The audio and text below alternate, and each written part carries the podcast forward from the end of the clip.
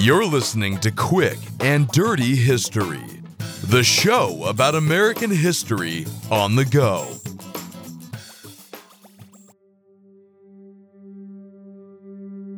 Just as all of us humans have looked up to the cosmos for answers, in 1831, an enslaved man by the name of Nat Turner looked up to the skies as they darkened over Virginia from a solar eclipse.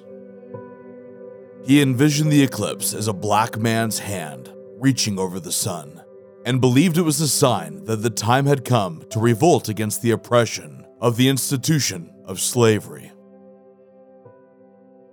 From 1619, when the first African slaves were brought to American shores in Jamestown, to the countless millions of Africans ripped from their continent and forced into a life of servitude, labor, beatings, rape, and death, to the proliferation of domestic slavery in the cotton fields after the creation of the cotton gin.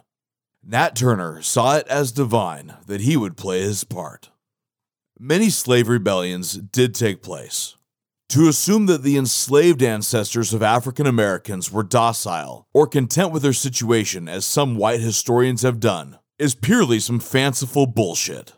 There have been hundreds of slave uprisings throughout American history, which in reality makes sense. To rebel, that is. Ask yourself if you were enslaved, wouldn't you rebel? Of course you would. The institution of slavery is one of the greatest skeletons in America's closet. On Sunday, August 21st, 1831, Nat Turner met fellow slaves in the forest on the outskirts of a plantation, ready to change the tides of slavery. Armed with axes, swords, muskets, and any weapons they could muster, the men killed Turner's master and his family in their sleep, and then moved from house to house, farm to farm, rallying slaves to join them and killing white slave owners for two days straight. Altogether, they killed about 55 men, women, and children.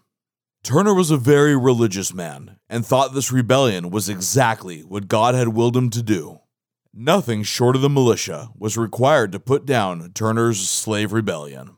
Nat Turner and many of his supporters were able to evade a white mob for a couple months, but were eventually captured and hanged.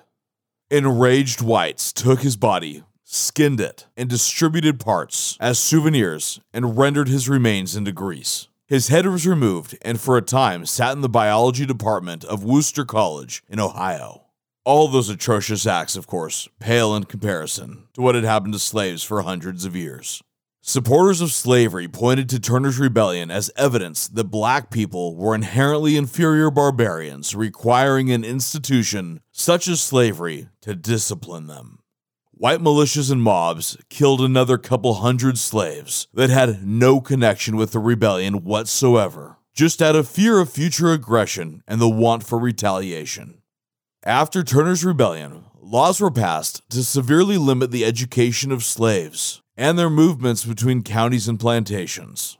White slaveholders cited Turner's intelligence as a major factor in the rebellion, and several states passed laws making it illegal to teach black people to read or to write.